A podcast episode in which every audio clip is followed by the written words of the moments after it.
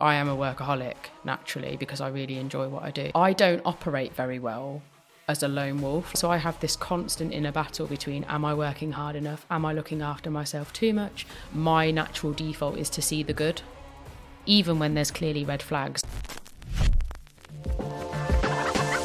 Hi everyone, you're listening to the Unrelenting Drive podcast, and before we get into today's episode, I just wanted to let you know I started this podcast because over the years I've had hundreds of the most inspiring conversations of my life with small business owners, and they really helped me grow and scale my own business and get my mindset right even when times were really tough.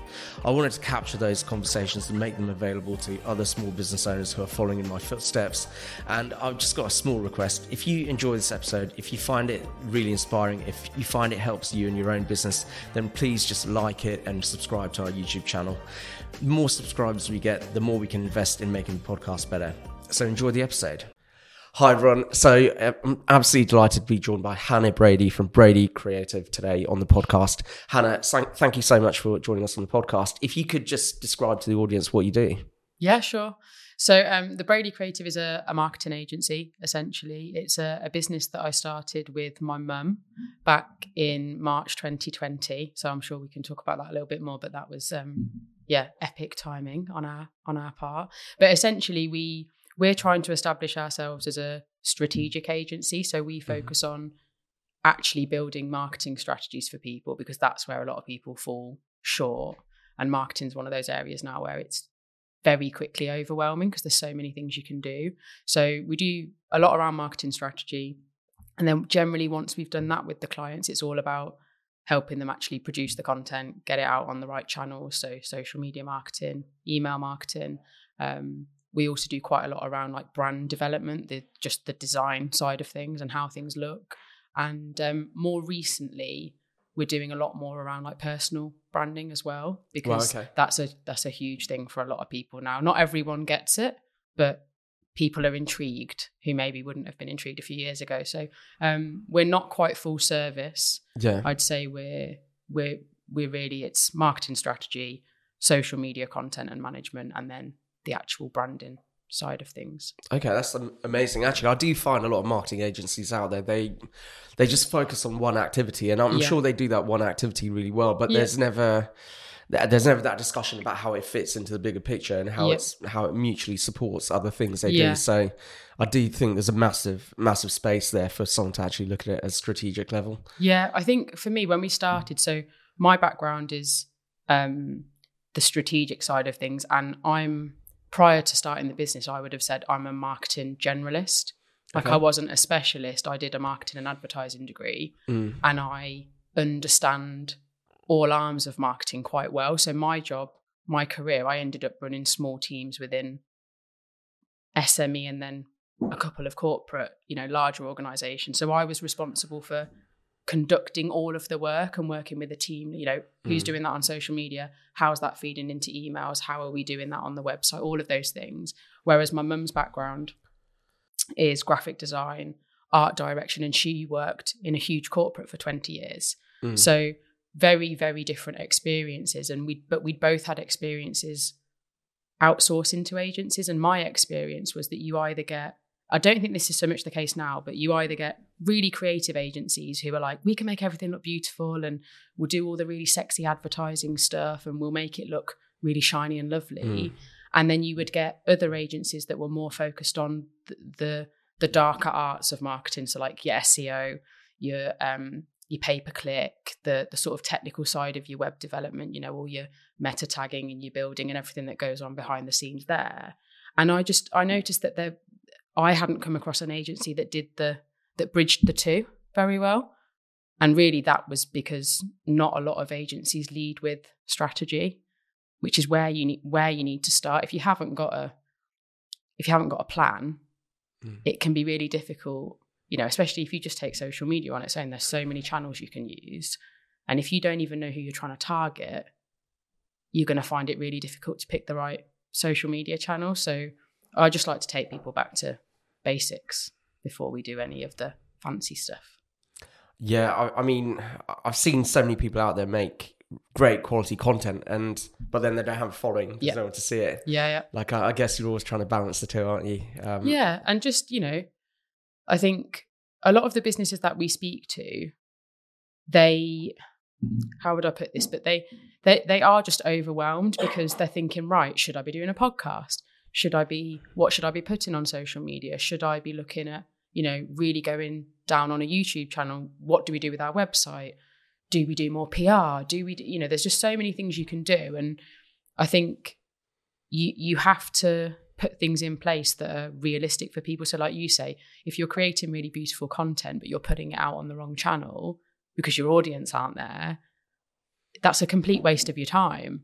Whereas if you think, okay, this is who my demographic is, this is what they're looking for, and this is where they tend to interact, and then you produce really beautiful content that fits that bill, it's just a much more pleasant and fulfilling experience, because there's nothing worse than you'll have you'll have experienced it because you've been producing content for a long time. And I definitely have, where you you put so much work into something and you think, oh, this is going to be brilliant, and then you post it and it completely flops because maybe you've missed something. And um you know, I've got the knowledge to assess what I've done, but a lot of people out there are doing that, but then they don't know how to analyze what they've done right or what they've done wrong, which can be There's really a lot of spray and pray marketing. Yeah, which can be so soul destroying. Um, so yeah, we try we try and help people avoid that by, and I always say to people, like the the fr- the word strategy puts people off.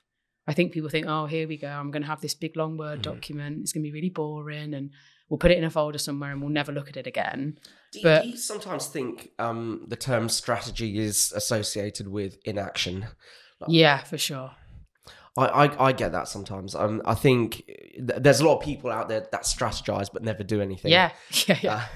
Uh, yes. uh, sometimes it'd be, um, yeah, it yeah. could be associated with procrastination. Yeah. But um, again, it's that I think a lot of the way I always say to people, it doesn't have to be called a marketing strategy. You can call it whatever you want. You could call it, here's our marketing, I don't know, Funfest, ethos. Like literally, you can call it whatever, it's yours. Yeah. So like, if you don't want to call it a marketing strategy, don't call it that. If you want to call it a plan of attack or a plan of action or marketing like, focus. Yeah, just it don't don't get too ob- obsessed with that word. Basically, mm. what we're trying to do is figure out who you're trying to target, f- really get a clear picture of how can you help those people and what is it that you need to be saying mm. to them.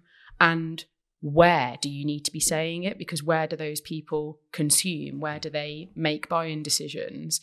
And then once you've got that, it's like, okay, now that we know this and we know what we're about as a company, let's put some content together that answers all of those things. It's, you know, it doesn't have to be over, overly complicated. And I think because marketing is such a beast now in terms of all of the things that you can do, it's a bit of a blessing and a curse, because it can be hard to be decisive with what you do. And I think the amount of people I speak to who you go, right, what are you currently doing? And they go, right, we're on X, we're on LinkedIn, we're on YouTube, we're on Instagram, we're on TikTok, we're on Snapchat, we're on, we're doing emails, we've got a podcast coming. And I get overwhelmed. I'm like, whoa, okay. Because you can't, you can't do, most of the businesses that we're dealing yeah. with don't have the resource to do all of those things really well. You're, you're kind of describing us. before, yeah, um, sorry. But actually, no, we, uh, you, it's such a good point, because actually we, we had to like rein it all in, because we we came to the conclusion it's better we can focus on, uh, you know, a handful of uh, platforms and do them really well. Yeah. Um, rather than just do a bit of everything. It's so easy to burn out mm. if you try and do too much at once. So like when we're advising businesses, we basically come away, we do like workshops, and then we will come away and put a recommended strategy together that's, you know, these are the messages you should be putting out regularly, these are the channels to use, this is how frequent. We do a, a content calendar for them so that they can see actually how that looks in practical form as well. Yeah. Um, but I think some of them I always pre-warn and say, don't be alarmed if there's not like as much activity as you're maybe expecting, because we need you to be doing these things consistently well before we can then jump to launching a, a podcast. Or because th- I think this kind of setting and doing something like this, although once you get into it, it's quite simple and easy to do. The mm. setup and the actual initial doing it is intimidating for a lot of people. Even for me, we've got a podcast that we've had on the back burner for probably about two and a half years. Amazing. Now. What's it called? Um, Creative Juices. Okay. That's yeah. a risque yeah. kind of yeah. No, it's, yeah. it's good. It's the, it sounds the, con good. the concept yeah. of it in terms of how we'll we'll pitch it and talk to people yeah. and is it, it makes sense. But what, what's the focus? Is it just on marketing? It's it's really around creativity. I it's it's based on I had a bit of a when we started the business. So my mum's a graphic designer by trade. That's her core skill. My background is more the copywriting and the strategy stuff. And we had a couple of clients that needed help with um, branding. So we did workshops and me and mum did them together. And then I watched mum basically create these beautiful brands from nothing. And I went into this like professional identity crisis because I just felt like my role was really boring. I didn't feel like I'd contributed. Mm. And I, I was having a conversation with my mum and I write the strategies up and then mum will build a brand around that. And she said, Hannah, I think what you're forgetting is that the words that you put together are what fueled me creating that. If you hadn't written those words, I wouldn't have got to that. So I had this real like sense of I'm not very creative and what I'm doing is a bit more boring. And obviously that I was overwhelmed starting a business in the, you know, the beginning of a pandemic. And we just started having conversations around, I think there are a lot of people out there where the word creativity means certain things to people. And actually mm. we've all got a creativeness in us. Like for me, accountants are really creative because some of the things my accountant says, I'm like, I've got no, I've got no idea what you just said, mm. but it sounds great. And we're all creative in different ways. You know, mm. I think, um, so it's, it will be conversations with people of all areas. Mm. Um, just talking about, you know, first memories of being creative. What does yeah. being creative mean to you? Um, and there's a lot of people out there who may not do a traditionally creative job, but they might have a really creative hobby that we don't know about. I think, mm. um, I just think, yeah, open conversations about what creativity actually is to people. Yeah, that, that makes a lot of sense. Um, I mean, if it's okay, can I just delve into what it's like working with your mother? Because uh, I've, I've actually got my father, he was like employee number two. Okay. And um, and it's, uh, yeah, I mean, there's definitely pros and cons. What, what do you call your mother at work? Mum. Okay, all right. I, yeah. I call I call my dad still at work, but then yeah. sometimes I slip up and call him dad. But, yeah. Uh, so we are, we this is a really interesting. When we started the business, we got all sorts of advice. We were having, I was having some personal coaching. We yeah. were also having some coaching together because we'd never worked together before. It's a really personal relationship, as you all know, you know, with your dad. Um, me and my mum have a really good relationship. So not so much from my side, but there was quite a bit of fear from my mum's perspective of what mm. if something happens? What if we end up falling out? Um, so it's, for me, it's been a real privilege. Um, yes, it's challenging and we can get onto that in a minute. But mm. overall for me, it's very mm. rare. I think that actually, let's take as a parent, you get to see your child's career unfold firsthand. It's very rare that you actually get to see that. You'll hear about it because mm. if you're the kind of family that talks about things, your kids will be like, oh, I've had a bad day or this has happened or this is going really well. And you'll you'll know what's going on, but you won't get to see it firsthand. You won't get to see your your child in action, for want of a better phrase. And it's the same for children. You know, it's very rare that you see mum and dad go to work. And my mum's travelled a lot um, with her job. So I used to see her getting on and off planes, always looking really glam and thinking, gosh, she got the best job ever. But I never actually saw her up close doing the job. Whereas over the last three and a half years, there's been some real moments where I've just watched my mum deliver a brand and see how happy the client is and see how in her element she is. And that's really special. I don't think, yeah, I think it's just been an amazing experience to to watch each other develop, and we've got to know each other better. So yes, you'd think mother and daughter, we can't possibly know each other any better, but I've got to know my mum so much better as just a woman. And I've got to know her so much better as a professional. Like it's just, I've, I've got to know my mum so much better over the last um, three and a half years. And yeah, sometimes we, we don't agree. Um, what do you say the pros and cons are of working with a um, family member? I think the pros are, Um, the, the level of trust is much higher than it would be if you were partnering with a, a previous colleague or a friend. Mm. You know, that there's not anybody I trust more than my parents and my brother. Um, so I think that's a, a, a pro. Um, I think This is sort of a pro and a con, but you can be more unfiltered mm. because you're used to having open and filtered conversations with your family. Well, I certainly am. That's the kind of family that we are.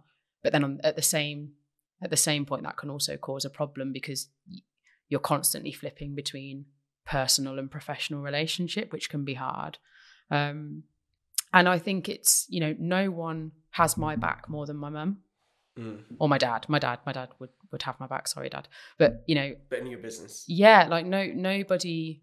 Um, our co-director, Paul, would be a very close second, but she's my mum. So she's going to advocate for me like nobody else. And the same for me. I'm going to advocate for her like nobody else. So I think you've got that. It's just a different level of belief in each other. Um, who, who is Paul, your co-director? Who co-director? is Paul Gordon? Yeah. yeah. So Paul is, um, where do I start with Paul? Paul was actually my manager in a previous job. So um, me and Paul used to work for a company that was previously known as A C S Office Solutions. I've heard of it. But they've yeah. just been acquired um, and are now part of the Beckler Group. So Paul was the marketing manager at A C S and I was the marketing assistant. And we worked together there for four, four and a half years. Mm. Um, became really good friends. We basically worked in like a really small glass office within the office. And I remember when I first started working with him, I thought this is going to go one of two ways. We're going to either drive each other mad because it's mm. such a small office, or we'll really get on and this will be great.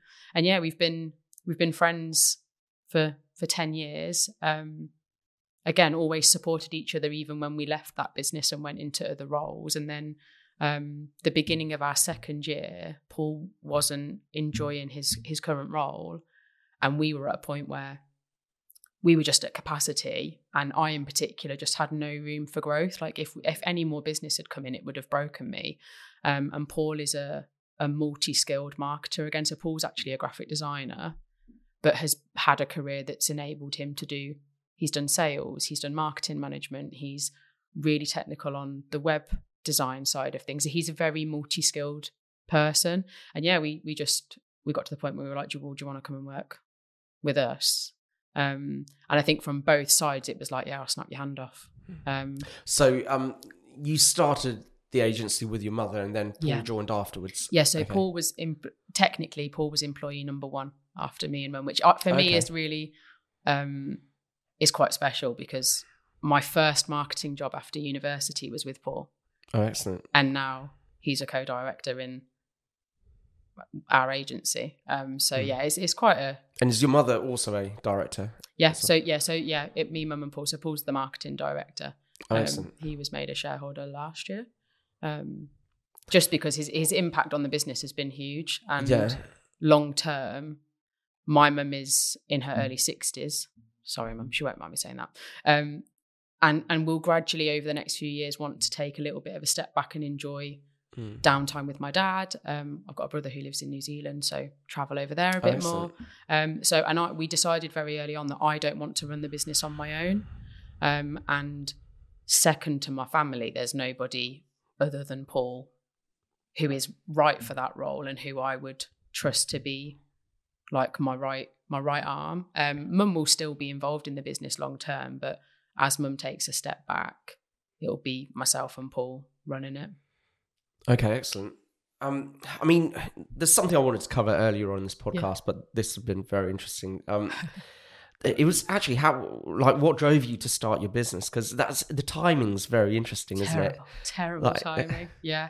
Um, I, I'm assuming it, the reasons for doing it weren't COVID related. It, COVID was just a an accident, yeah. or well, yeah, yeah. Sorry, COVID was accident, a surprise. Yeah. Unforeseen. Yeah, yeah, yeah, for sure. So I. I work prior to the agency, I, the last ten years, I've spent working my way up from marketing assistant. And then in my last role before we started the business, I was head of U K marketing for an international company. So I had a, a team, I was responsible for the U K content. Um, and that was, you know, quite a big responsibility. But I'd got to the point where it can be, and I'm only speaking from personal experience, but I found it quite frustrating at times being an in-house marketer because I'm very driven. I always want to improve things um, in a constructive way. You know, I'm not, not from a negative sense, but I always want to move things forward. And I just found myself constantly going with new forward-thinking ideas. You know, when new social media was coming out, I wanted to try it and trying to get things to be a bit more strategic because lots of businesses operate in marketing chaos. And it's so much, it, it can be really soul destroying when you're constantly putting ideas forward and the, the team that you're working with or the leadership that you're working with just don't value it. And I just got increasingly frustrated and got to a point where I thought, you know what, I'd really like to do this for businesses that actually want to improve their marketing. Um, and then my mum had been made redundant after being with an organisation for nearly twenty years mm-hmm. and had gone into like consultancy and was working by herself and was really not enjoying being on her own. And we just got chatting, I think, over a bottle of wine one night. And I was like, hmm, you know, you're really good at the creative stuff. I'm really good at the the more strategic stuff and the planning and the content. And we just sort of had this look. And she was like, are you? I was like, yeah, I think I am suggesting that we, why don't we do something? And then we put it on the back burner for quite a while because um, mum was a bit anxious about what it would do to our relationship. And then we decided, right, come on, no, let's just, let's just go for it. So we spent, before setting the business up, we spent about six months developing a business plan, um, developing the brand, um, and just getting everything set up basically. Mm. And then I left that secure job. Um, and twenty-seventh of March, we set the business up, twenty twenty. So my memory of it is that I remembered Boris announcing the first lockdown when he got up on that, you know, the, the, the what's it called? The, t- the podium. The, the podium. Um, and announced, lectern. Yeah, lectern, that's, that's the word I was looking for, yeah. So I, I just remember him announcing that we were going into lockdown, and and that was the day we'd got the paperwork from Companies House. Oh. And I was just like, what, what have we done? Um, I was also, for context, I was going through a, a breakup in a personal relationship. So I'd got a lot going on, and then the world seemed to be ending. Mm. So it was, it just felt like colossally bad timing. But yeah, I don't, I don't really know. I cried a lot for that first week and panicked. Like na- my natural default is to worry. So I, I panicked quite a lot and thought, what are we going to do? We a- we actually had a client lined up. Okay. Um, someone that I've known um, for a little while in the, in the commercial furniture space. And the impact of the pandemic for them, they had to furlough everyone pretty much immediately. So we went from having a client lined up to having nothing. Um, and everyone was in a complete panic, weren't they? You know, nobody knew what was, it was like nothing we've ever experienced before. But I, yeah, I panicked. And thankfully, again, I had my mum at my side, and I've got the kind of relationship with my mum where mum is very reassuring to me. And my mum is the opposite of me. She's cool, calm and collected. She doesn't panic. Um, and she just kept saying, it's going to be fine. We're good at what we do. We stick to the plan. We just, now we go into how can we help mode. You know, it wasn't about how much money can we make. It wasn't about even charging people. It was just, let us help you. Like, because it was, it was crisis mode. Um, and yeah, I just woke up one morning after a few days of panicking and I thought, right, you're good at what you do. You're good at talking to people. You've got a really good network, and just took my mum's advice. And it was like, right, how can we, how can we help? And then I don't really know how we got, it's nearly four years later. I feel like I've blinked and got a lot more grey hairs. How, how do you think people's marketing habits changed during COVID? Or, um, or were you not in a position to observe that? Because, no, I mean... Yeah, no, I think I think they did change. I think the initial reaction is stop. Stop communicating. Stop doing everything. Yeah, there was a, there was definitely a panic in the air around what do we say? Because it was a period where it felt really inappropriate to be selling to people. But at the same time, mm. people needed to make money. People's business, that, you know, it was that really horrible position of, I need to sell because my business still needs to operate. Yeah. But I feel, I don't feel right selling to people at the moment because people are in major distress, and this is really, you know, nobody really knows what's going on. And so for me, a lot of the conversations we had with people, I had lots of phone calls and Zoom calls with people just asking for advice. Um, and my response was, don't stop communicating. It's just about changing what you're saying. Yeah. So my advice to a lot of businesses in that time was, you need to make your content about advice and the sales will come. Because if people really need your help, um, you know, we, we, we, we grew the business in that first year. You know, we, we went from zero to a revenue that meant I could still pay my mortgage, meant that mum could still pay her bills, you know. And I think that was because our tactic was advise rather than selling what we do. Um, But yeah, I think there was a major panic from people around, stop, don't say anything. And that's what happens in crisis. Marketing goes first. I mean, yeah. you, you, you've talked about this with other people on the on the podcast, but... Well, my philosophy's always been do what everyone else isn't doing. So like... Yeah, for sure. I, I like that. We, yeah, we were, we were seven years old when COVID hit, and um, I... I could see everyone like cutting back on everything, slowing down. And, and my automatic instinct is a quadruple our efforts. Um, yeah, I love that. And because of a, a couple of things, firstly, um, marketing gets a lot cheaper um, yeah. w- when everyone yeah. isn't doing it. Uh, yeah, like so p- pay-per-click, or, or, all the opportunities around it, the, the various suppliers that we're using. Yeah. That, um, although we've never gone back to supplier and asked for a discount or anything. I, I don't believe in that. But, yeah, um, yeah. But there, there were many more opportunities um, yeah. at, at that point. So, and, and I think that since then, like, you know, COVID was probably a pretty... Um, pretty substantial changing point for us in terms of the yep. way we market.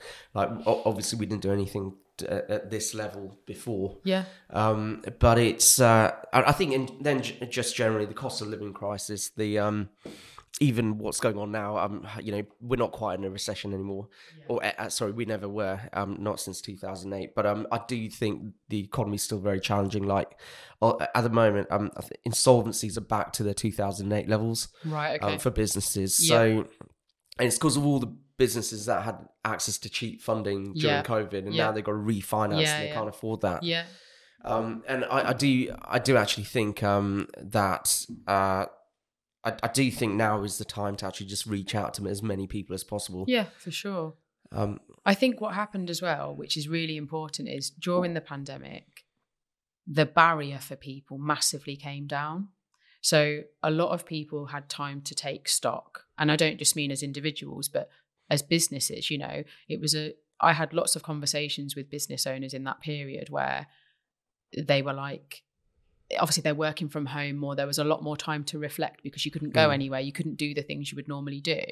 And there was a lot around, we've not been doing this very well for a long time. So a lot of businesses had a little reset because it, they had the opportunity to think. They weren't, it wasn't the normal rat race. And I think that is really important. And I think that that has done a lot of businesses a lot of good. Um, and I think just generally, if we look at the content we see now versus the content we would have seen five years ago, it's just a lot more unfiltered. And I think that would have happened anyway, but I do think that the pandemic fast forwarded that process, you know, Zoom calls from your house, you know, where people, oh, you remember the the news guy when his child runs in and the, yeah. the, the lady runs in to grab the kid, you know, when that video came out, everyone thought it was hysterical. But if that came out now, it'd be quite normal. You know, mm. I think we've just all... Lots of people have just relaxed a bit, which I think has, has opened the door for businesses who wouldn't previ- previously have been brave enough to do a podcast or to put video content out of their team having fun in the office, and now doing things like that, which I think is, I think, I think it's great. Absolutely. So you kind of described your first week in business, which involved a lot of worrying. Lots of crying, lots of worrying. Um, what, what's your, what did you do after that? What was your first month like? I mean, Ooh. What actions did you take in that first month? Loads of networking. I did so much networking. I joined B N I. Okay. Um, I um, we were we became a member of the chamber quite quickly, and mm. I I know I knew the chamber team quite well. Um, so I was going to like every chamber Zoom networking that I could. Um, I was just reaching out to people to have like catch ups, and I was just like, let's catch up. And it was, you know, I think because people. We announced the launch of the business, and I've got mm. quite a strong network locally just from the jobs I've had previously, and people wanted to help us. So it was, it was just lots of back and forth conversations with different business people. And in all honesty, I can't remember. It was such a blur because I was going through so much personally as well. I can't actually remember. I think our first client came through B N I. Okay. Um, and until probably two months ago, they were still a client. Mm. Um, And I think then our second client also came through B N I. And then we started to get a few through my networking, and just people who had known of me for years and were like, I'll give you a shot, Hannah. Like, I'll give, I'll let you have a go at this. Um, and then a lot of it was word of mouth from people. People had good experiences. Um, between myself and Mum, we've also got quite a good international network just because of the businesses that we've worked for. Um, so we then... we then got a couple of slightly bigger opportunities. And there was a there was a turning point for us. I think it was about four or five months into the business where we, um, an old connection of mine from the office industry, the sort of serviced office industry, reached out and said, oh, I don't know if you know of any good marketing agencies, do you? Wink, wink. And I was like, no, can't think of any, sorry.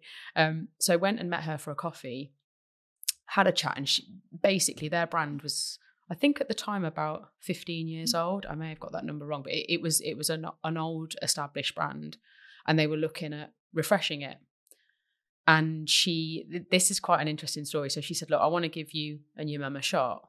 Um, I've always really valued you. I, I've always thought you, you know, really good at what you do. Let, let's have a go. So we got the opportunity to pitch for the work and then ongoing support in terms of like social media management and all of that. But at the same time, Paul, who is now my co-director, wasn't working for the business. And that person had also reached out to Paul at the agency that he was working at, oh, because right. it was it was me and Paul that she'd worked with before yeah. at A C S. Um, So she reached out to Paul as well. So then all of a sudden, me and Paul, who's one of my closest friends, um, are in competition for mm. this piece of work.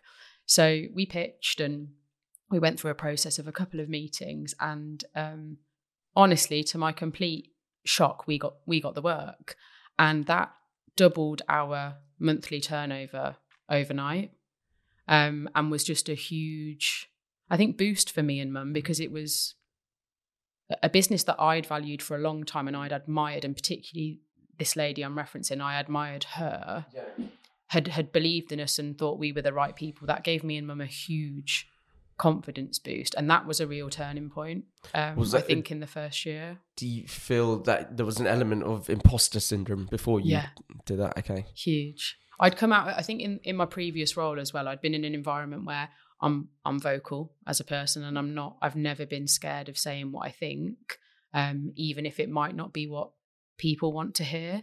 Um, so I'd got to a point in my previous role where I'd sensed that people didn't really want me to speak up. Yeah. So I started to become a bit quieter. And so it took me a little while. You've also got to go from being employed to being your own boss, which is another another thing. But I had to get my confidence just my general confidence back. So I think, like I say, when when this business gave us the green light to help them with their rebrand, it felt like they'd put huge trust in us. So for me, that was a that was a real, it was sort of a, yeah, come on, you can do you can do this, and you can do this with some serious businesses. Um, and then yeah, it feels like the the latter half of that year was just a bit of a blur. Um, mm. But then going into the second year when Paul joined the business, it stuck that we started our second year with just me and Mum. Yeah. And Paul joined the business, and then by the end of the year there were six of us. So, oh wow, okay. Yeah. yeah, that was a that was a fast year. Um, are they um are the other three members like on, on your payroll, or are they self-employed? Yeah, or, so they were okay. so they were they were on our payroll. So we've got an apprentice, we had a graphic mm-hmm. designer, um, and an account manager. Oh, excellent. And then we've also got a team of freelancers that support. So we've had we've had people come in and people go. The numbers of who's in the team has slightly dropped again, just because we've had a few people that haven't quite worked out. And um, how, how many businesses do you work with at the moment? Do you know, I don't actually know that number off the top of my head. Um, it's probably like fifty, sixty. Oh wow, okay, yeah. Yeah, it's and, not... And do you, what do you do for all of them? Like, it, it, do you have like one package or... No, no. Have... So we um, we don't actually, and this is something that we've talked about, I'm not sure whether this will be the case forever, but we don't have set packages. Okay. So essentially what we'll have, what we've done for all of them is some form of marketing strategy exercise, mm. whether it's we've gone in and helped them revise one that they've got, or we've gone in and, and helped them create one from scratch. Some of them who've come to us more from a branding perspective, we've done the same, but a branding strategy. Mm. And then others, we get we get some situations where people need um, like video content creating. And we, at the moment, we would outsource that to to a team, um, but then we'll create a strategy around, right, how are you going to use that video? Because again, you know, you create this beautiful piece of content, but then you've got to really work it and milk it. Um, so the the majority of the work that we're doing is a combination of social media management, marketing strategy, and I was saying to um, Ellie, your colleague beforehand, that we're starting to do a lot more around personal branding as well. So actually going into businesses and doing workshops with their team around how to use LinkedIn better and how to elevate your brand on your on your LinkedIn.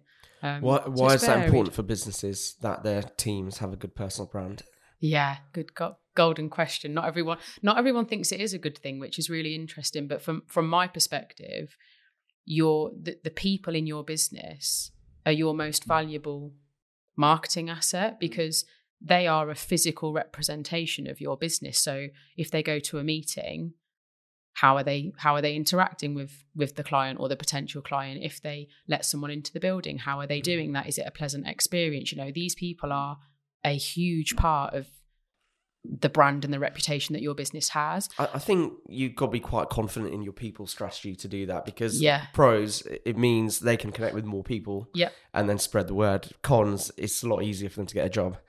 Yeah, I think I've had, more recently actually, I've had a lot, lot more sort of managing directors who I've been talking to about this say to me, but I'm just making it easier for them to be poached. And my answer to that, rightly or wrongly, is if you're worried that your team are going to get poached, there's a chance you're not looking after them properly mm. because you shouldn't be worried about that, in my opinion. And again, that some people might think that's really naive, but I'm not worried about my team being poached because I look after them. And if they're to leave my business, I want them to leave in a position where they can go on to their next step. I don't want to hold people back. And I'm not naive to the fact that as much as I would love our current team to be with us forever, that's highly unlikely to happen.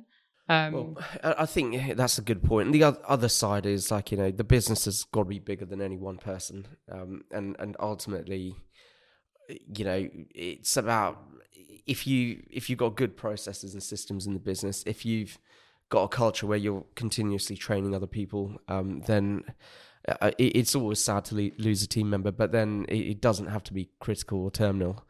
Um, but the other side is, yeah, it, it makes... Uh, People can, people, there's Indeed, isn't there? There's so many other, um, if people want to move, they can. I, I don't think a personal brand is, uh, so when I said it earlier, that was just me playing devil's yeah, yeah, advocate. Absolutely, Because yeah. it's something I do hear yeah. a lot. Um, but actually my personal thought is trying to, um, to shield people from the opportunities that are out there is impossible in, t- in today's like um, climate, because they will, if you if they don't learn about the opportunities on LinkedIn, they'll learn about them somewhere else. They'll have a friend or a family friend they're talking to and and th- learn that way. So it's risk versus reward, isn't it? You know, I think if you if you can if you can really empower your team to improve their personal brands to benefit the business as well. You know, th- there's no shying away from the fact that this is to benefit the business, but particularly with sales teams, it's also in their best interest, because the more you sell, the more commission you get paid, all of that lovely stuff.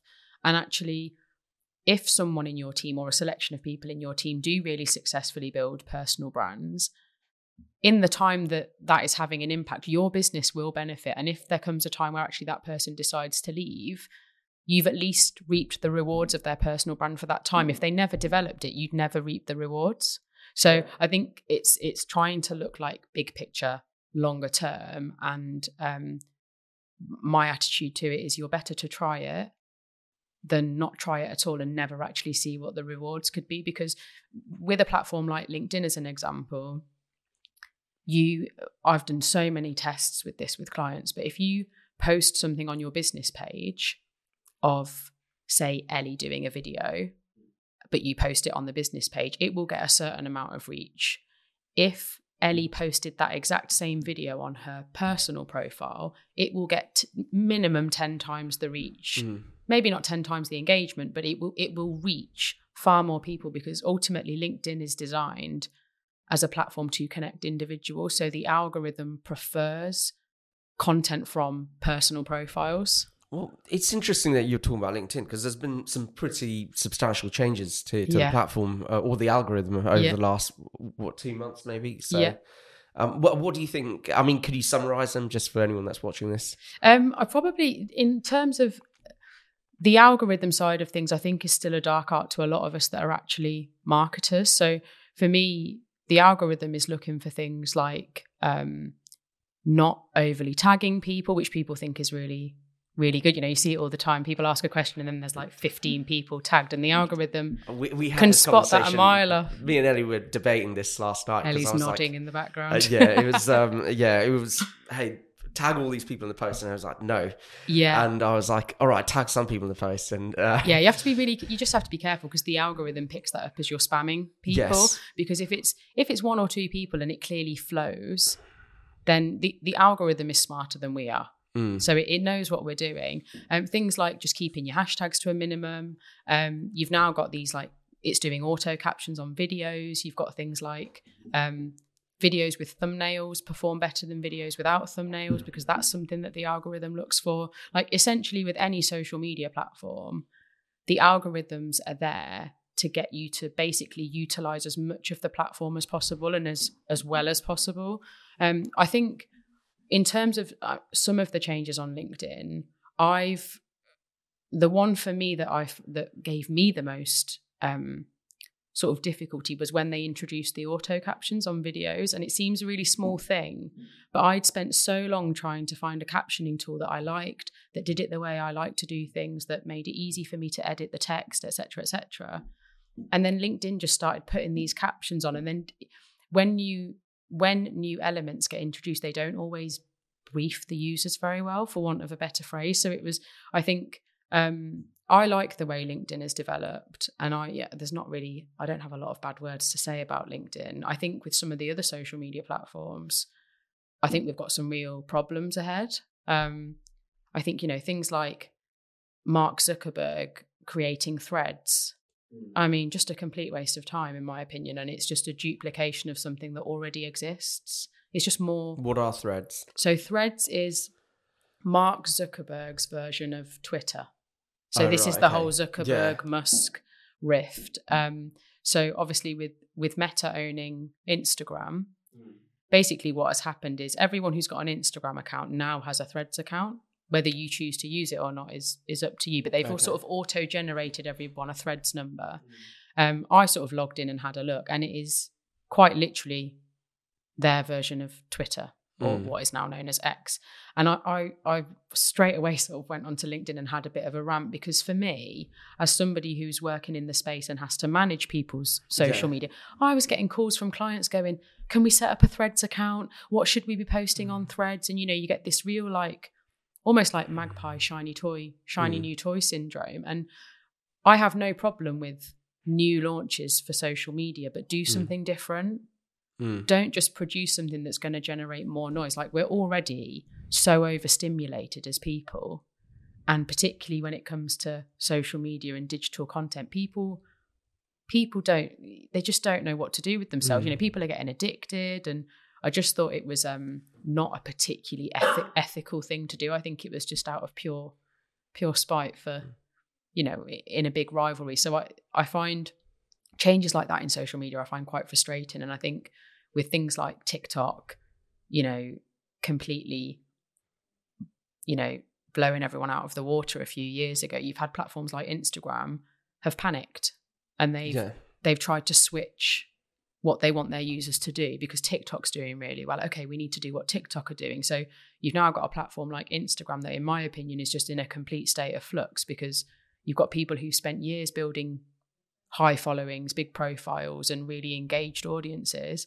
And because there's been so many changes in the algorithm in the last twelve months, nobody knows what's working. Mm. And it's it's just, um, yeah, it's just a fascinating, like, battle for attention with with social media nowadays, which I think is hard enough to manage when you're actually a marketing professional. So for the businesses yeah. we deal with, it's no surprise that people get overwhelmed.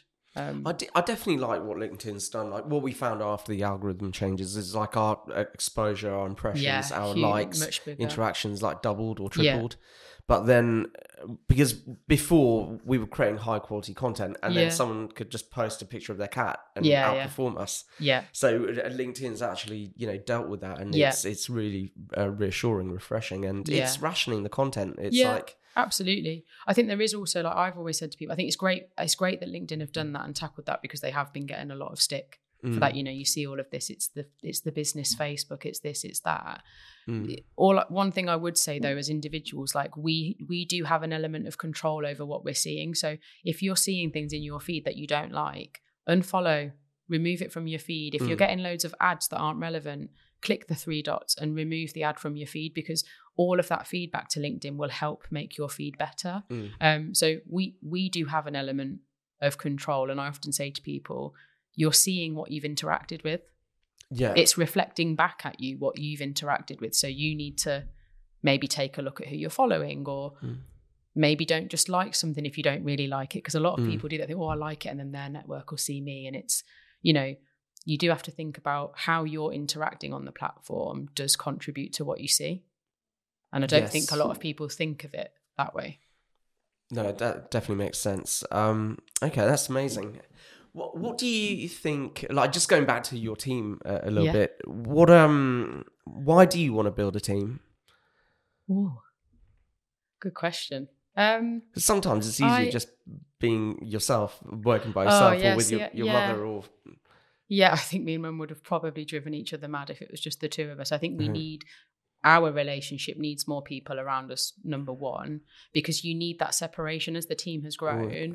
Or, almost like a moderator or... Yeah, absolutely. And just... Or a medium. Yeah, just the fact that now that there's more people in the team and we're, we're, we're busier, it's actually very rare that me and Mum are working on a project together mm. because we have to divide and conquer. We can't... Yeah. We can't be everywhere together, whereas the first twelve months we did everything together. And we were like, you know, the Brady duo, and um, both of our names, obviously I'm Hannah, my mum's called Helen. And we had a few, we had one client in particular that started to call us H squared. And then that caught on. So everyone sort of expected this duo, you know, mother and daughter. But for me, I think the team side of things, I, I don't operate very well as a lone wolf. Like I'm mm. not, I like my own company. As I've got older, I've learned to really enjoy time by myself. But continuously I need people. I I, mm. I thrive around people, and I I'm better at my job when I'm around people, and I people are a big source of inspiration for me. um I've always been just generally fascinated with how people behave. Um so selfishly I need people around me, and I think that although I wouldn't have said, if you'd have asked me right at the beginning how many people you have in year four, I, I wouldn't have had a clue. I'd have said, I don't know, two or three. I, I wouldn't have thought we'd be where we are, but I, I've always been into like sport and team sport and just more comfortable in a team environment. And I think my mum is the same. And it just, it, it evolved. We, you know, we got bigger work, we got more work that actually we found wasn't as easy to facilitate with freelancers as it would be if someone was sat next to us. Um, I'm also a huge fan of the office environment. Um, And having an office where you come to work and it's not, they're not just your colleagues, but you're sort of helping each other through life. You know, we, as a team, we've all got all sorts going on. And are, are you in nine to five or more or yeah. less every single day? Yeah, we're a bit old school, which surprises no, like people. Us too, yeah. We've, um, I have this conversation so many times. People yeah. like hybrid working, work from home. And it's, yeah, I'm not a fan. I mean, to be fair, we've had to, we don't always get it right here, in the sense that like sometimes people do talk about how difficult it can be to yeah. concentrate. But yeah, the other side that. is um, we have put a lot of measures in place to make sure that yeah. we've created a nice, quiet environment. But there's, you can't be just being able to overhear a conversation and, and absorb information just yeah. through osmosis. Yeah. Um, and yeah, it's difficult. It's sorry, it's, I didn't mean to cut over you there. No, but it's, no, it's, okay. it's it's difficult because I think, you know, you go you go through the pandemic. We you have people come in for interviews now, and mm. obviously people's demands now versus five years ago are very different, just because of the flexibility that mm. we've been forced to to have and to offer. But yeah. our attitude to it is that we are, we do offer flexible working. But it's not in a structure that's like, right, you're in the office three days a week and you're at home two days a week. Our flexible mm. working is, if you have got a project that you don't feel you're going to get done very well in the office because you need to just get your head down and concentrate, you come and tell me and just say, Hannah, can I work from home tomorrow? I really need to get my head down on this copy and I think I'll do it better from home. Mm. And, you know, that's communicated continuously and very clearly with the team. But they don't do it very often, surprisingly. Yeah. But but w- we model that behaviour as directors. If I need to go and get my head down, I'll say, guys, I just I'm going to nip out for a few hours. But they're empowered to do that as well. Um, or if they need to go, they've got something being delivered and they need to work from home for the morning. Not a problem, you know. It's just mm. it's more case by case basis, because actually we're a creative business mm. and far better work is done creatively when you're with each other. Um, and if one of us is struggling with something and the other person overhears, it's really nice for someone to be able to go, have you thought about doing this? Mm. Which you have to construct that when you're remote. You have to go, oh, can we have a Teams call, or can we? Um, yeah, that, that's what I found. Um, yeah, but yeah, it's, I think it surprises people, you know. I think mm. people see me as an example and they think, you know, relatively young business owner in marketing, it's a creative industry, they must have really flexible work, people assume. Mm. So then when mm. I say, oh, no, no, we're, yeah, Monday to Friday, nine to five, I think people are like, oh, okay. Mm. But it, it works for us. Um, it makes recruitment a bit harder. But. Yeah. Um, do you and your team have like families, like children and stuff? Um, so Paul's got two children. Okay. Um, some of the freelancers have got children. Um, but um, the predominant group of it, obviously mum's got children. Um, but the, the bulk mm. of the team know. So Delia, our apprentice, is um, about to turn yeah. twenty-one. Um, she's not got a family yet. And then Lois, our um, one of our account managers, she's similar age to me, but mm. yeah, no children at the moment. I guess, um, yeah, so it may, it may, I mean, I know when people do have kids, like the flexibility is even mm. more important, really, isn't it? And of course, but um, and and you know, as long as as long as it's there for the right reasons, yeah. definitely. Um, yeah. But that that's really cool. And how would you describe your office environment? Um, Actually, where is your office? So we're, yeah, we're based, and um, we're in the old granary, which is um. best way to describe it, if you're driving past um, Delapre Abbey, mm-hmm. and Delapre Abbey's on your right-hand side, keep going and you get to the crossroads where you've got the Asda. Oh, yeah. And you keep going a little bit more and there's a big red brick building yeah, on your right. Yeah. yeah, we're in there. Opposite Ruby's Takeaway or something. Yeah, yeah, yeah. That's and it. the Pomfret, the Pomfret Arms, which yes, is, which is yeah. a great little pub. Um, yeah, so we're in there. Um, it's, I mean, aesthetically, it's really lovely. There's a lot of exposed brick and beams and it's very, oh, right. you know, typical of an agency yeah. somewhere. We do, haven't do you have we a haven't glass central office. You, no, no, no. All we right. haven't we haven't got any like moss on the walls or anything no. like that. Um but yeah, it's a aesthetically it's quite typical of what you would envisage potentially for a marketing agency. Um in terms of the vibe, it's um this sounds really cheesy, but it's a very like family Like we're we're we're quite close knit as a team, and we all know what's going on in each other's lives. And you know, everyone's in in the morning. Need a cuppa? Like there's always music on, always, mm-hmm. um, which can be interesting. We're currently discussing. You can bit basically build interactive playlists on Spotify now, can't you? So like, I could contribute a few songs, you could contribute a okay. few songs, and you can build a bespoke. So we're looking at building an office playlist because I tend to play the same stuff all mm. the time. Um, and they get a bit fed up, but yeah, always music on. Um, we have quite a flow of like visitors. I um, say our playlist is usually H M R C Hall music. Oh really? yeah, uh, yeah. It's, not it's not. No, I don't. I don't. Yeah, I don't think yeah. we could quite. Um, we listen to a lot of um, Capital Chill is a firm yeah. favourite because it's quite just background. Um, if Paul and Lois let loose, there's a lot more like R and B. So it goes on. Yeah. And, and then you've got clients coming in to join you. Yeah, we do. Yeah. Increasingly, we've got more and more people coming in. We've also got a couple of people who rent desks from us.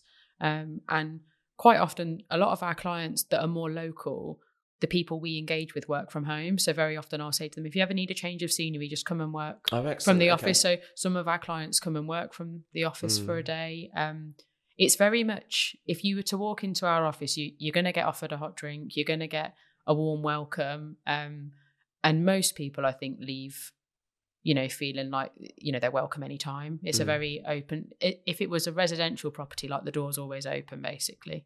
Mm. Um, so it's quite what? informal, I would say. Oh, that's really good. And, um, okay, yeah, I mean, that it sounds it sounds like a good place to work. Have you got space to grow into? I mean, you mm. mentioned you rent some desks out, so yeah, you, if you've got to expand your team. Yeah, so we, at the moment, this is a, a bit of conversation for us that we're having at the moment. We're, we're currently advertising three roles. Mm-hmm. So we will probably be, if we fill all those three roles in the office we're in, we'll probably be at capacity. What, what are the roles? Um, so we've got um, essentially another account management role. Um, we've got a role for a, a, a videographer, um, someone who we need to, we really want to try and build the audio visual arm of the business in-house, and then a graphic design role, mm. full-time graphic designer. So, um, yeah, if, if those people come in, we'll be at capacity. So we're currently looking at options for the next, the next step, but I find it quite hard in, in Northampton. I find that there's all of the good spaces are taken. So we're, we're a yeah. little bit limited for options at the minute. We'll find somewhere, but we've got about eighteen months left where we are. Um, so yeah, we've got some mm. time. We we might have to do a bit more of the sort of mm. people in and out of the office if it does get too chaotic, because people do need mm. to be able to concentrate. Yeah, that's our challenge as well, because like the offices on either side, we got three together, which you've seen, and then if someone leaves in that office, I'm going to have to cut a door into this wall, but I don't know if that's a load bearing or not. Obviously, yeah. we'll find out first. But yeah, um, yeah. yeah. Uh, or the other side, there's actually a connecting door over there anyway, but um, but someone, the person in there's just had a mural, mural painted and she oh, doesn't nice. want to leave. Oh, okay. Yeah, she's now like settled in uh, there. Yeah, and I was like, we, we can paint a mural in your new office. Uh, yeah, yeah. But uh, yeah, but you know what? It was when we first got this office, it. we were we were way too small as a business for it. We yeah. we had like three together, whereas before we, we only had one s- smaller office. Yeah. And there's like four of us in this office that's really designed for probably twelve people. Yeah. And then now we're at about nine people, and then we've got a good meeting room here. So sometimes I I, I keep talking to clients about mm. this, and they're like, oh, th- there's this office available, but you know, it's too big for us. We don't need yeah. it right now. But like, you've got growth plans. You, yeah. you do want to add people to the team. Yeah. When you do actually need an office, like especially Northampton, as you yeah. said, like there's uh, Northampton's uh, like, it's one of those places where I think people just want to set up businesses because it's so easy to get north, yeah, get to the yeah. north, get to Birmingham, yeah. get to London. Yeah, I think um, we've got something like, wasn't it the record?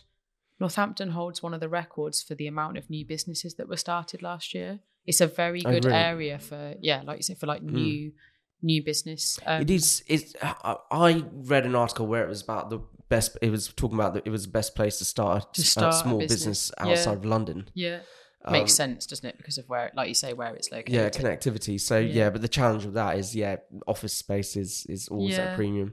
We, we, we, I think the way you guys have done it here, like you say, you were too small for the space initially, mm. is the way to do it. We've, it's been the opposite for us. Our office prior to where we are now, we were in the same building, but in a really small, probably no bigger than this, this room that we're oh, right, in. Okay. But there was four of us working in here. So it was like, it was too, it was too much. Mm. We were so crowded.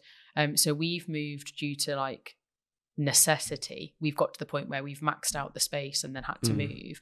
And I think realistically, that's probably going to happen again. But like I say, we, we'll have to, as, mm. as a leadership team, we'll just have to have a look at, is everyone okay? Because if people mm. are struggling to concentrate, then we probably will integrate something that's a bit more, right, mm. bit more rotated around who's in the office, just until we get a bigger space. And then mm. we would go back to, we're, yeah. look, we're looking at, de- um, they're de- developing... Um, the stables up at Delapre, um, mm-hmm. to the to the right hand side of the building. So we, we have put ourselves forward for one of those spaces. Um, and oh, there's a few it. there's a few options. I mean, Delapre would be amazing. We spend a lot of time there anyway. Mm. Um, not a bad place to base your business. Yeah. Um, but yeah, there's options, but it's um, yeah, it's a balancing act, isn't it? I think with that sort of stuff.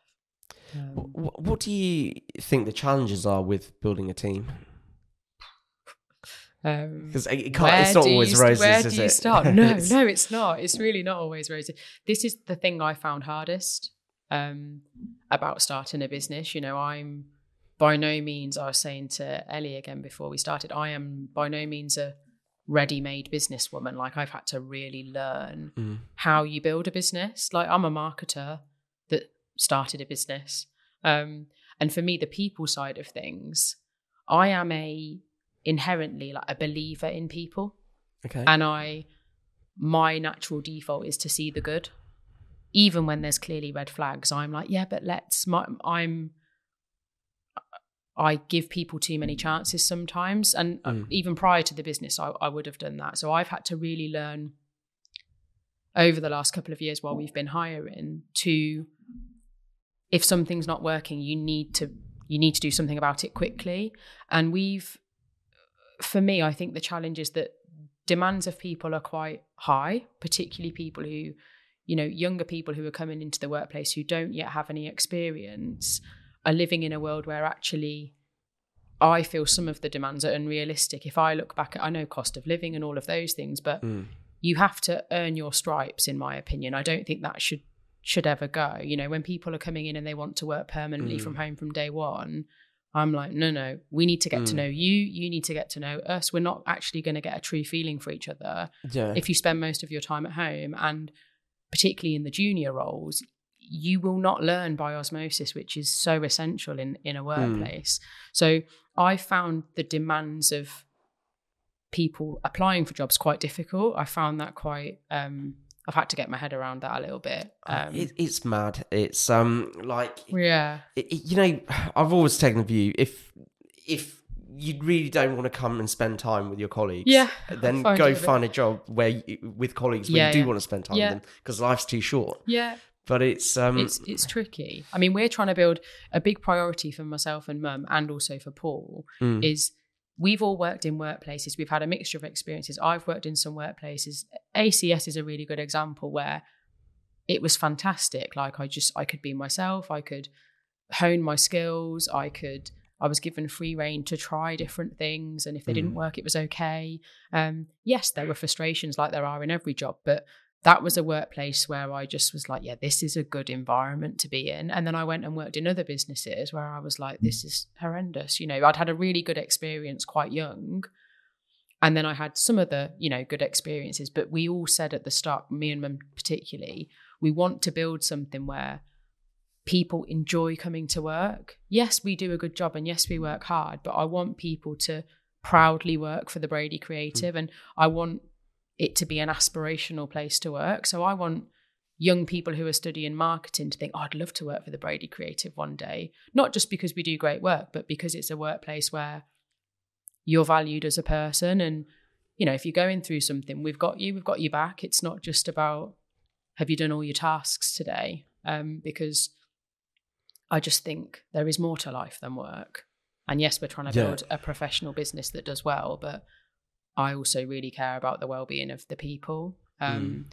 But in terms of like, you, I, I went off on a bit of a tangent there, but we, we've had a few instances recently where we've hired somebody and we've thought, yes, this is brilliant. You know, we, you feel like you go quite a few steps forward, and then you you you're not going to know a person until they come into the business, and then you'll start to see really who they are.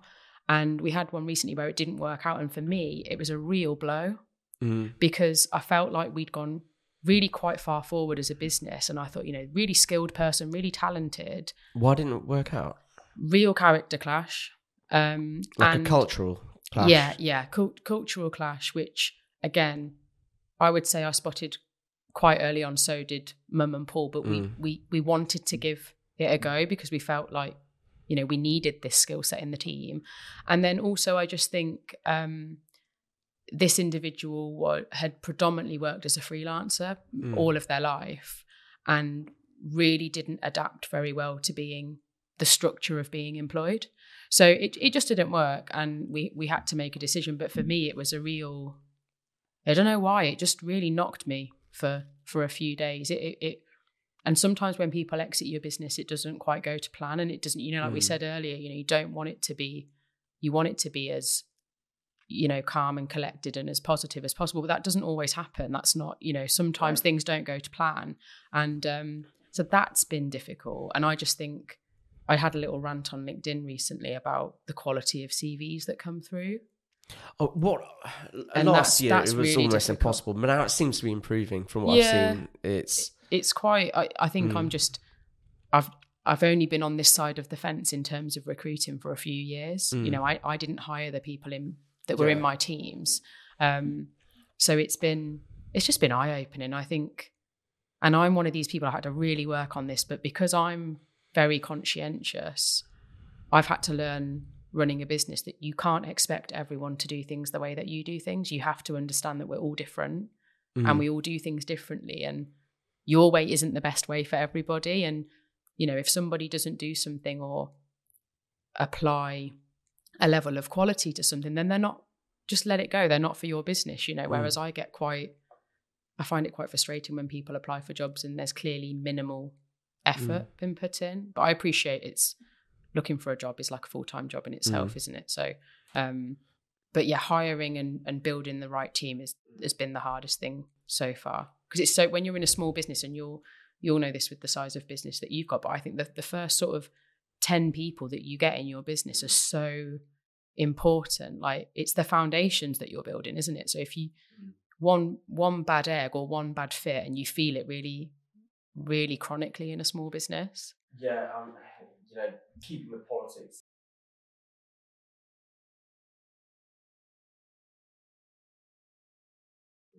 Yeah. Um, I, I think, I, I mean, have you heard the theory of rock stars and superstars? I want to say yes, but I don't know. I've heard people use those phrases, but yeah, I... Because like Stephen Quinn, he, um, you know, he talks about this a lot. And yeah. um, he's he's like a leadership coach, I know. Yeah, yeah. And he says, you know, not, not necessarily everyone in business can be a superstar. No. Sometimes you just need the rock stars. Yeah. Um, I don't... I think it partly depends on the size of the business, though, because yeah. actually, when you are a small business, I don't think you can afford to have rock stars. What is the difference then between um, the yeah, two? So the rock stars are sort of the steady people. Got you. Rock stars typically are steady, I don't know. Yeah. the, the, the rock stars tend to um, they um, actually I should look into that a bit more. But superstars the, the doers, are the rock stars, yeah. Apparently, so I think the, stu- the superstars are the, the you know the A players, and yeah. then the rock stars are like the C or B players, yeah. And um, but I, I, I, I've we've in our team over the years we've had you know people at various levels. Yeah. And I think at the moment we're probably the closest we've been to having everyone as the A players or the yeah. superstars, and it makes a huge difference. I, I yeah. Think, I, I think you know if people are hiring and they're just settling. Like, you know, they should really ask themselves the question: can I afford to pay that a little bit extra to stay yeah. with that person? That's what we've just done. Yeah. Exactly what we've just done. We've been doing it ourselves for well three and a half years, and we've for the first time we've we've gone. Did you know Darren Sharp? I don't know. So he's he speciali- he speciali- great guy. Um, specialises in uh, local local business. Specialises in recruiting for for marketing and I think technology um yes. sectors. So perfect for us. We've known Darren for a little while, and Paul knows him a little bit better than me, but. We've just sort of bitten the bullet because we've been with the graphic design role. We've been struggling to get the right caliber of. We need a designer that's going to push us now, mm-hmm. um, and do things that maybe those within the team wouldn't. We need we need that superstar. Um, so Darren has immediately sent us some some candidates that are much closer to where we need them to be. So I think yeah, sometimes you've just got to. It can feel for me personally, hard, working with a recruiter, it does feel expensive. But right at this moment yeah. in time, my it, it doesn't because I'm thinking, well, all the time we're having to put into doing it, mm. you know, it, it's a no-brainer. Um, we've got to that point now where we can and we can justify paying a recruiter to do it. So, yeah, I think with with particular roles, that's the way we'll go now because it's it's quite painful doing it yourself, and I'm not the best at it. I mean, Hannah, you mentioned like, you know, a cultural fit. Yeah. Um, issue. Obviously every business has them. Yeah. Um, do you have a, I mean, sorry, every business has a culture as well, but yeah. how, how do you document your culture? How do you create awareness of your culture? Yeah, this is a really good, it's, I, I love this subject and it's something that we, again, haven't really known how to do it. So we, we've got, we've got five values in the business mm-hmm. that we, that we work by. And last year it got to the point where as the team was growing, and again, it's sort of come down in size a little bit again, but we had a board meeting and we were just saying, you know, we don't, personally for us, we mm-hmm. don't want to be the kind of business that just has the values up on the wall or puts them in a document that employees receive, but we need to actually like live and breathe them. And I was sort of thinking about what some of the companies I'd previously worked for did. Um, basically what we've done is we've gone through an exercise with the team where we've come up with different activities for the different values. So we have a day for each value every year. So for, for the family day, we went up to Delapre, took a picnic, took loads of games, all the like employees and the freelancers brought their kids along and we just had an afternoon at Delapre, just enjoying some downtime together. Um, we've got a day coming up where we're volunteering for Cynthia Spencer Hospice. That's to go against, you know, the quality Um, value that we've we've got, and I think we're trying to live and breathe them with the team. So every year, the the team have basically come up with what we're doing for them. Every everybody in the team has got a day that they're responsible for. So um, it's I think it's trying to find ways to actually physically practice them so that you know you're not just putting them up on a wall and saying these are our values. And then in terms of other things that we do. We do things like we regularly go for walks together. You know, most mm-hmm. someone in the team will go for a walk most days and we'll normally just say, anyone want to come for a walk? I'm going to go and get some fresh air. So there's not really a day where we don't spend time not at our desks together. Mm. Um, we go to the pub and have a drink together. We, we've just actually had a record month in the business. So as, as directors, we're currently looking at actually how can we, what can we do as a team to celebrate that? Because I think, again, I don't know how often we're going to be able to celebrate those moments. You know, everything passes. Um, so yeah, I think it's just for us finding physical ways of actually living the values mm-hmm. together rather than just saying, well, these are what they are. Um, but I do think it's a, I think you can over engineer mm. your values um, and you can over engineer what you do to develop the culture. I think the people that you, going back to the people that you hire, they have a huge organic contribution to how your culture develops. You know, Lois, who joined us three months ago, is just a complete ray of sunshine. Whatever's going on, Lois has sort of developed that role of she'll make your cup of tea, she'll cheer you up if you're struggling with something. And she's, you know, Delia, our apprentice, is a real like doer and just gets mm-hmm. things done. And um, I think the different individual personalities, um, you don't need to overconstruct it. I mm-hmm. think the culture just sort of develops organically. And like with the person who didn't work out recently, they clearly weren't a good mm-hmm. fit. So you have to remove them. Hannah, you, that that's actually that's really insightful. Um, you kind of touched on it in terms of like you, you've explained how friendly your team is. Yeah. Like, how do you stop it?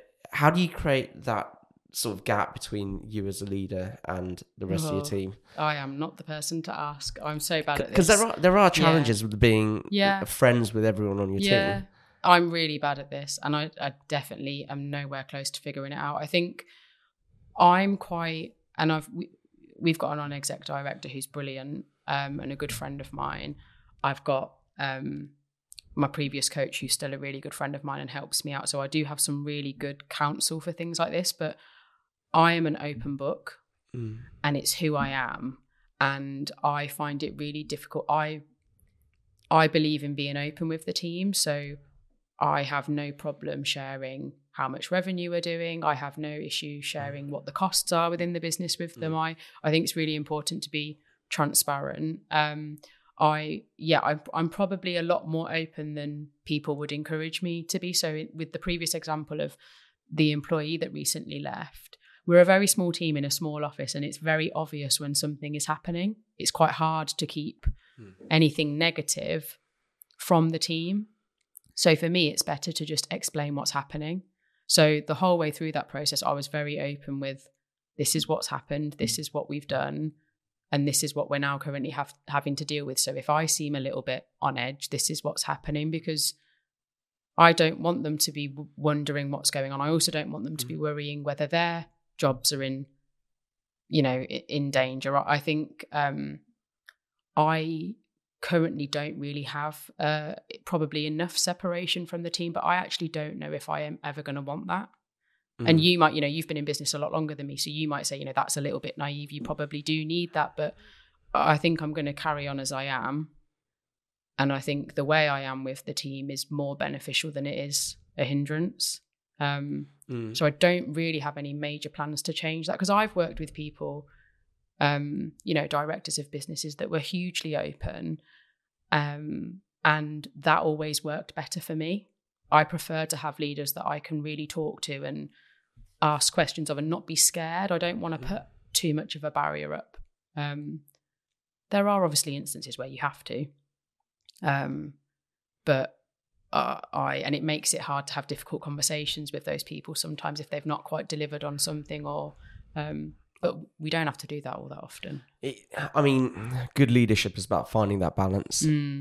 It's about creating a friendly and professional environment. At yeah. the same time, you're, you do need to have a little bit of distance yeah. so you can actually look at things objectively and yeah. commercially. Yeah, and that's the that's the bit, you know, don't get me wrong, we don't overly socialise together. We do mm. as a team a little bit, but, you know, it's not... Um, it, I don't think... I don't think we go too overboard at the moment, personally. I just think we're we're a very small business. I'm also quite informal as a person. So, you know, I'm not a fan of being called the boss. I'm not a fan of, uh, from my perspective, yes, ultimately, if if something bad happens, I am responsible. Or if somebody in the team doesn't do something that they should have or, you know, puts us in a position of difficulty, I am going to have to deal with that. But we're a team.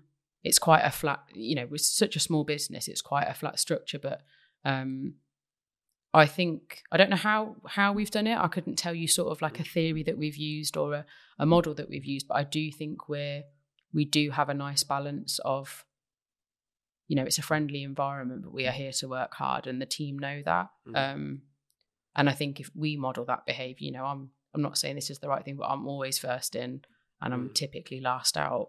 Um, so there's nothing I would ask anyone in the team to do that I wouldn't do myself. Mm. Um, I think that's a big thing. I think not separating yourself too much from the team is also a, a good thing. But yeah, yeah, I don't. I, I like I say, not. I, I don't think I've got the answer to that mm. question at the moment. I'm too early. I'm, early most on. Business owners never find the answer no, to the question. I think it's really difficult. Um. Okay. All right. That that's. I mean, that's fair enough and very yeah. honest. So it's. Uh, I, I, I don't think I've that. always got the balance right either. Um. No. That that's really good. What what and what would you say keeps you up at night? Oh. Um. I mean, I didn't have a great night's sleep last night actually. So, good example. I think. Um. For me, it's it's normally, are the clients happy? Um, because we're quite proactive with our clients. So we we have lots of conversations. Like, I'm very open with the clients, and we'll, we'll normally just spontaneously say, how are you finding things? Is there anything mm. we can do to do things better? Are you happy with the service that you're getting? Um, because I'm not particularly scared of what they're going to say, but I've gone through real peaks and troughs of um, I... I'm conscientious to a point where it's it's it's a flaw as well, because I I mull over how can we be doing things better. You know, I've I've re- listened to a lot of podcasts, read a lot of books, and it's all about for me, like, you know, those what little one percents can we add constantly to just get us a lot further than we currently are. So I think for Is me, it's Clive Woodward, the uh, yeah, rugby yeah, coach. Yeah, yeah. Like, improve one hundred things yeah. by one percent. Can we make the boat go faster? Was his as well, I think. So yeah. for me, it's um, yeah, it's concerns around, are the clients happy? Because sometimes clients are quite quiet, and that doesn't mean that they're not happy. Mm. It just means that they don't have anything to say necessarily. And sometimes them being quiet is a good thing. We've got other clients that are always telling us stuff, and it's just, I think, um, yeah, the client. The client satisfaction is a big thing for me. Um, also just, I find it quite, I've had like a constant, and it'd be interesting to see if you've had a similar experience, but I find that when it feels like the business is doing really well, that's when it feels like my well-being isn't doing very well. So I, it, when mm. the business is really, it feels like things are going really at a pace, there's momentum, there's a lot of good positive activity, it becomes a lot harder for me to maintain my well-being. You know, you mentioned going to the gym this mm. morning, like that's a big priority for me as well. And then when the business, when I do flip into prioritizing my well-being, it's like I feel like the business isn't doing as well. So I have this constant inner battle between, am I working hard enough? Am I looking after myself too much? I haven't got that balance mm. right yet. And I think when I I could work, I'm a I am a workaholic naturally, because I really enjoy what I do. Mm. Um, so I think I go through phases where um, I have this thing sometimes where if we're really busy, for me, it's not so much what keeps me up at night. I, I sleep, I go to sleep fine, but then I wake up a lot. Mm. And for me, I get this thing in the morning sometimes where if I wake up, I'm straight into my to-do list. And I mean, as soon as I've opened my eyes, there's no gradual waking up. There's no, it's just like, right, what have we got to do today? Mm. As soon as my eyes are open. And that's because I've probably not closed things off the day before, yeah um and that's not a nice feeling. I, I used to be like that, because I'd, I'd wake up five minutes before my alarm yeah. went off, like pretty much every yeah. morning, and, and then like, bing, I just go. jumped to it, and then uh, you know then we've got I've got two young children, so yeah. uh, and uh, that that can be frustrating. I mean, the kids are great, um, yeah, yeah. but like you, you get up and you know what you want to do that day, yeah and then suddenly you can't just go and do that. yeah. You have to drop the kids off to school, yeah. and then you have to get them changed and brush their teeth, and yeah um I mean uh, and uh, yeah so it, just mindset wise, it does it, you you've, you develop this patience, and um I think being a parent actually really changed me as a business owner, yeah um, for the better. Do you think? I uh, yeah I th- I don't know I mean uh, yeah I think it definitely it made me a lot more resilient. yeah Um, it made me look at things on a much more long-term yeah. basis. And your perspective, I can imagine your perspective changes a bit, right? Because for me, I, I now, having started a business with no mm-hmm. children, and I'd, I also don't have a partner that I have to think about. Mm. So I am, it's me, myself and I that I have to worry about. Yeah. So that um, I have so much more respect and empathy for parents who are running businesses, because mm. I just can't imagine how you, I mean, you find a way, right? I've got friends that do it, mm. but juggling all of that whilst also juggling everything that's going on in a business, it's like it's like having two families, isn't it? If you've got a team, yeah, it's um so I don't know how you guys do it, so hats off to you all. Well, one of the key things actually, like now I'm reflecting on it, is you, you the time becomes finite when you're when it's you mm. don't have kids. When I used to run this business and I didn't have kids, it I always found like if something needs to be done, I could just work harder. I could work longer. Yeah, yeah, same. Whereas now, you know, I've got a cut off. Yeah. And um, and a lot of the time, like, you know, half terms and stuff, I I don't. I, I might go away w- with the kids. Yeah. And you've just got this cut off, and when time becomes finite, I mean, time's always finite, really. Yeah. yeah. Like you can you can work sixty-hour weeks, but th- th- that's a finite yeah. amount. So you start doing things differently when time it is more of a yeah. constraint. Yeah. Like th- things where I might have tried, might have just tried to do it myself before and worked harder, I, I outsource or I, yeah. I in- increase the size of the team, and it all those things actually adds value to the business. Yeah. And um, I mean, it's expensive in in the short term, it damages profitability. Yeah. But the long term, long term, you're yeah. cre- creating infrastructure. Yeah, for sure. Um, so I think, but the other side of having kids is like you do feel a bit more pressure, like.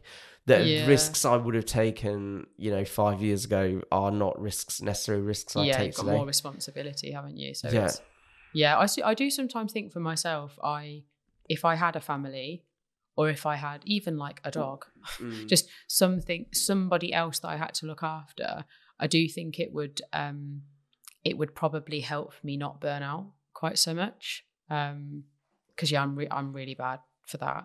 Um, can't really, like you say, if there's so many hours in the day, I don't have to be home for the kids, or because a partner's going out to play football or hockey or whatever. I don't have I don't have any time restraints really like that, so I can just work as long as mm. I need to or want to, um, and it goes through fits and starts. At the moment, I'm in a period of really not shutting off very well, um, just because we've mm. got a lot going on, and a lot of the work at the moment is quite heavy on the strategy side, which I tend to lead, so my workload is quite heavy right now.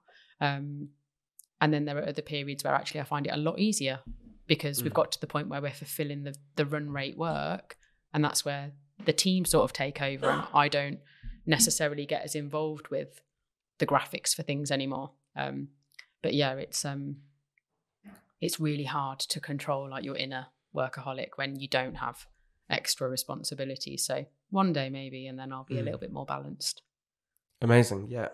So Hannah, like, um, I mean, this has been really insightful. Um, actually, one thing I really want to ask you is, um, what's your favourite business book?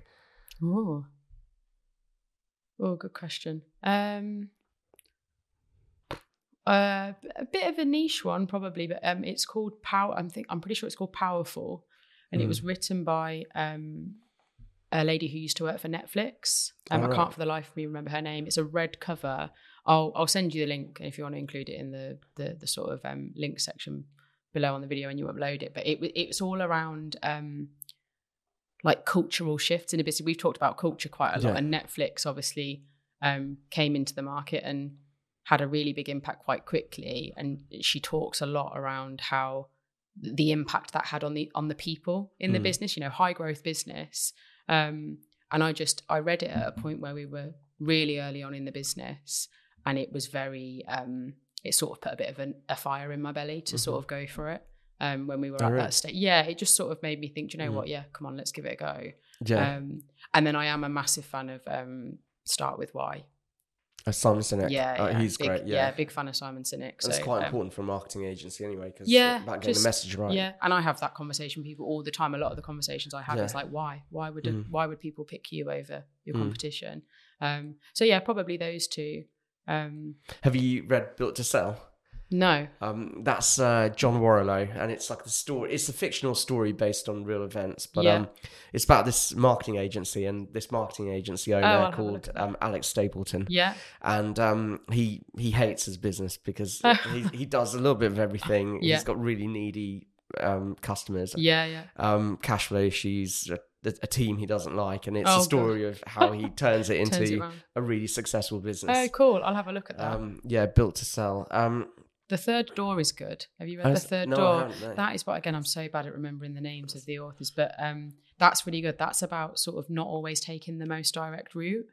Mm-hmm. So essentially taking the, the side door. Is it um, business related or? Yeah, yeah. Okay. It's a, it's about a guy who, um, he, I read, again, I read it ages ago, but he was studying a lot and was really just not sure how to make a success of what, what it was that he was trying to do. And he was trying all of these different ways to succeed, and eventually came to the conclusion that actually sometimes taking the less the less traveled road, for want of a better phrase, is, is a better way to go about things. So like I've said recently with people applying for jobs, it's very rare that people reach out directly anymore. Mm. Like the, the most direct route is put your C V on Indeed or whatever, and put your C V on LinkedIn, and then hope that they're, the people who are hiring are going yeah. to contact you. But if you really want a job, email me. Why not? Mm. Um, you know, don't always follow the, the path that everybody else is going on. Like you say, yeah. when people are stopping communicating during a pandemic, your attitude was double down, triple down, do more. Um, I think it's a book around just not following the crowd, basically, mm. which I, yeah, I'm a big, big fan of that sort of mentality. Yeah. Do what everyone isn't doing. Yeah. Stand out. Within different. reason. I yeah. guess. Be a bit braver. Yeah. Um, Hannah, that's been absolutely amazing interviewing you on the podcast. Yeah, and um, if people want to get in touch with you, what's the best way? LinkedIn, for sure, yeah. So just Hannah Brady on LinkedIn. You'll see a big blue circle behind my head. Hard to miss. Um, but yeah, I'm very active on there. Um, and all my contact information, mobile number, everything is on there. So if you ever need anything, that's the best place to go. Okay, amazing. Um, thank you so much for joining us. Thank and you. Everyone, you've been watching the Unrelenting Drive podcast. I'll see you in the next episode.